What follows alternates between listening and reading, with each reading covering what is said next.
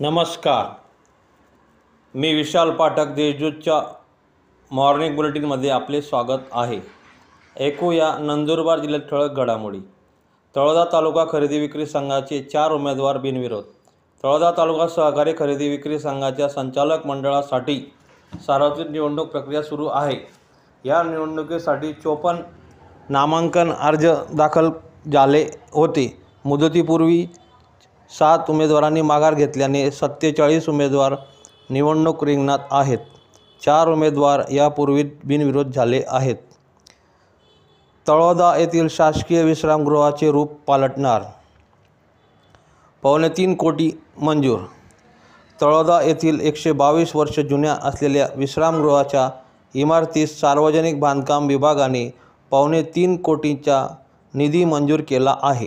या इमारतीचे भूमिपूजन आज आमदार राजेश पाडवी यांच्या हस्ते करण्यात आले.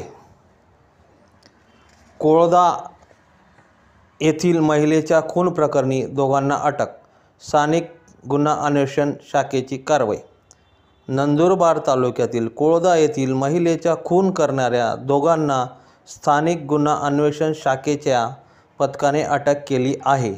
याबाबत अधिक माहिती अशी की दिनांक एक मे रोजी सकाळी अकरा वाजल्या सुमारास पोलिसांना माहिती मिळाली की नंदुरबार तालुका पोलीस ठाणे हद्दीतील कोळदा शिवारातील नरोत्तम पाटील यांचे बाजरीचे पीक असलेल्या शेतात एक तीस ते पस्तीस वर्ष वयाची अनोळखी महिला महिलाचा मृत्यूदेह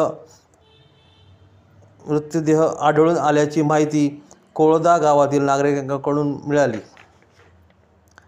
सोरापाडा येथे पोलिसांनी रोखला बालविवाह. अक्कलकोवा तालुक्यातील सोरापाडा येथे होणारा बालविवाह पोलिसांनी रोखला असून पालकांना समुपदेशन करण्यात आले. दिनांक तीन मे रोजी अक्कलकोवा तालुक्यातील सोरापाडा येथील एका अल्पवयीन मुलीच्या त्याच गावातील एका मुलासोबत आदिवासी रीतिरिवाजाप्रमाणे बालविवाह होणार असल्याची माहिती पोलीस अधीक्षक पी आर पाटील यांना मिळाली.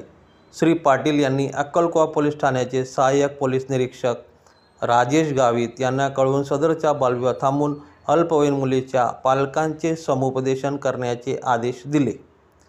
तळोदा तालुका आरोग्य खात्याची मान्सूनपूर्वक बैठक. तळोदा तालुका आरोग्य खात्याची मान्सूनपूर्व आरोग्य खात्याची बैठक पंचायत समितीच्या कार्यालयात जिल्हा आरोग्य अधिकारी डॉक्टर अमित कुमार पाटील यांच्या उपस्थितीत झाली. या होत्या आजच्या ठळक घडामोडी. अधिक माहिती व देशविदेश ताज्या घडामोडींसाठी देशदूत डॉट कॉम या संकेतस्थळाला भेट द्या. तसेच वाचत रहा दैनिक देशदूत. धन्यवाद.